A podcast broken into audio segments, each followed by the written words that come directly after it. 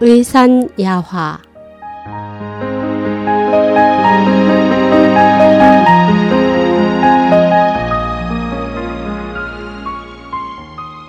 한방 내과 처방으로 백내장과 치질을 치료한 사례.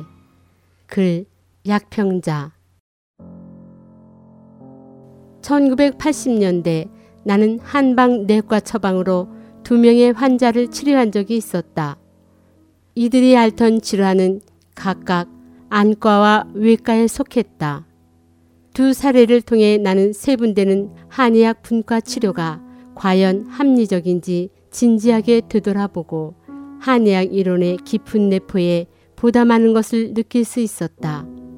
안과 질환을 앓던 환자는 20대 후반의 직장 여성이었다.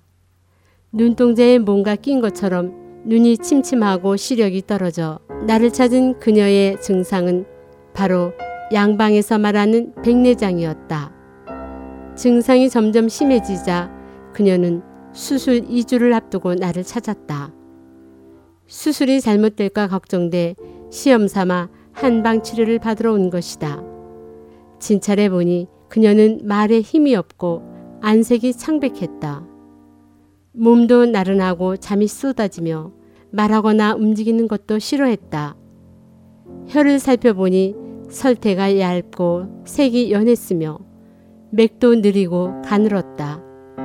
한의학에서 말하는 전형적인 중기부족 증상이었다. 눈이 침침한 것은 중기가 아래로 처져 이목구비에 공급되는 청량의 기운이 부족해지고 눈에 영양을 공급하는 간 기능이 떨어졌기 때문일 것이다. 난 중기를 보하는 보중 익기탕에 간으로 가는 약재를 넣어 처방했다. 이틀 후 그녀가 진료하러 왔을 때 증상은 많이 좋아졌고 시력이 좋아졌다고 했다. 며칠 동안 꾸준히 약을 복용하자 모든 증상이 사라졌다.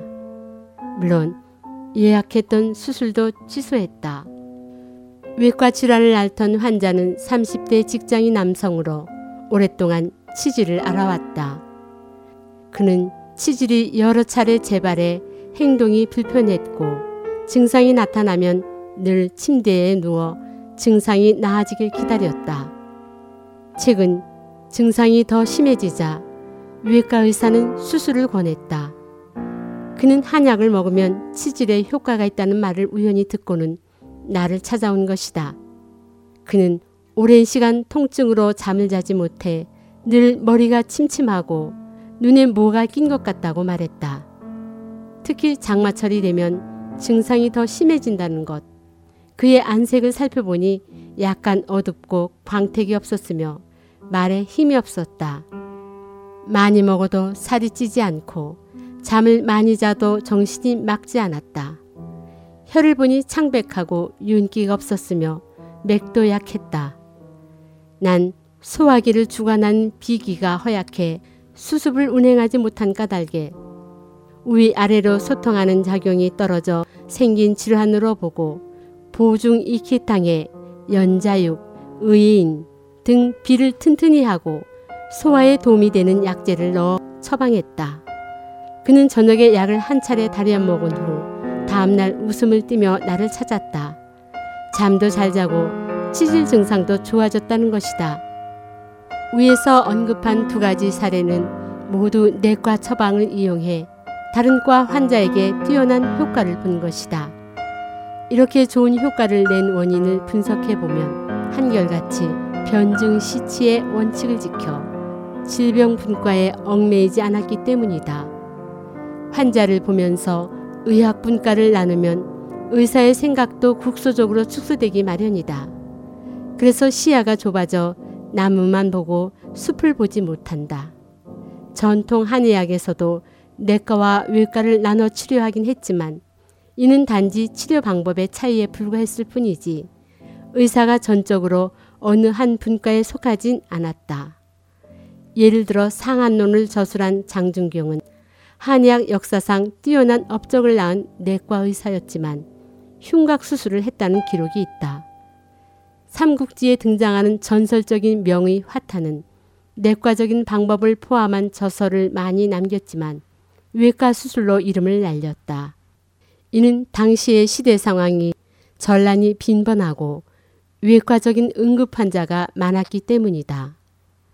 분석적인 서양 의학과는 달리 한의학의 정체관에 입각하면 인체는 서로 연관된 정체이며 어떤 한 부분의 문제도 전체적인 문제가 될 수 있다.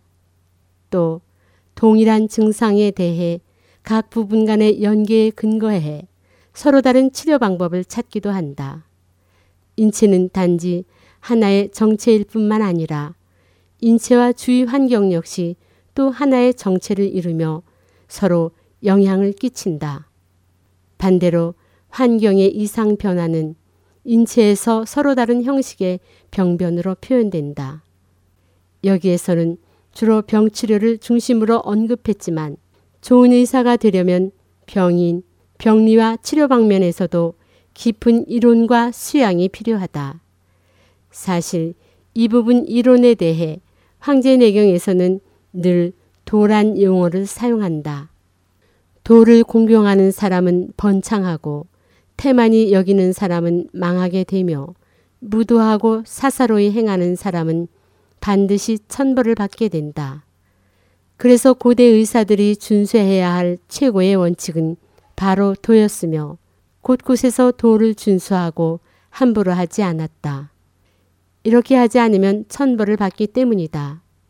이것이 육아에서 말하는 성인으로 사실 불가와 도가에서 말하는 수련인의 준칙은 일치하는 것이다. 성인이 세상을 다스리는 것과 의사가 사람의 병을 치료하는 것은 그 치료하는 바는 다를지라도 이치는 하나이기 때문이다.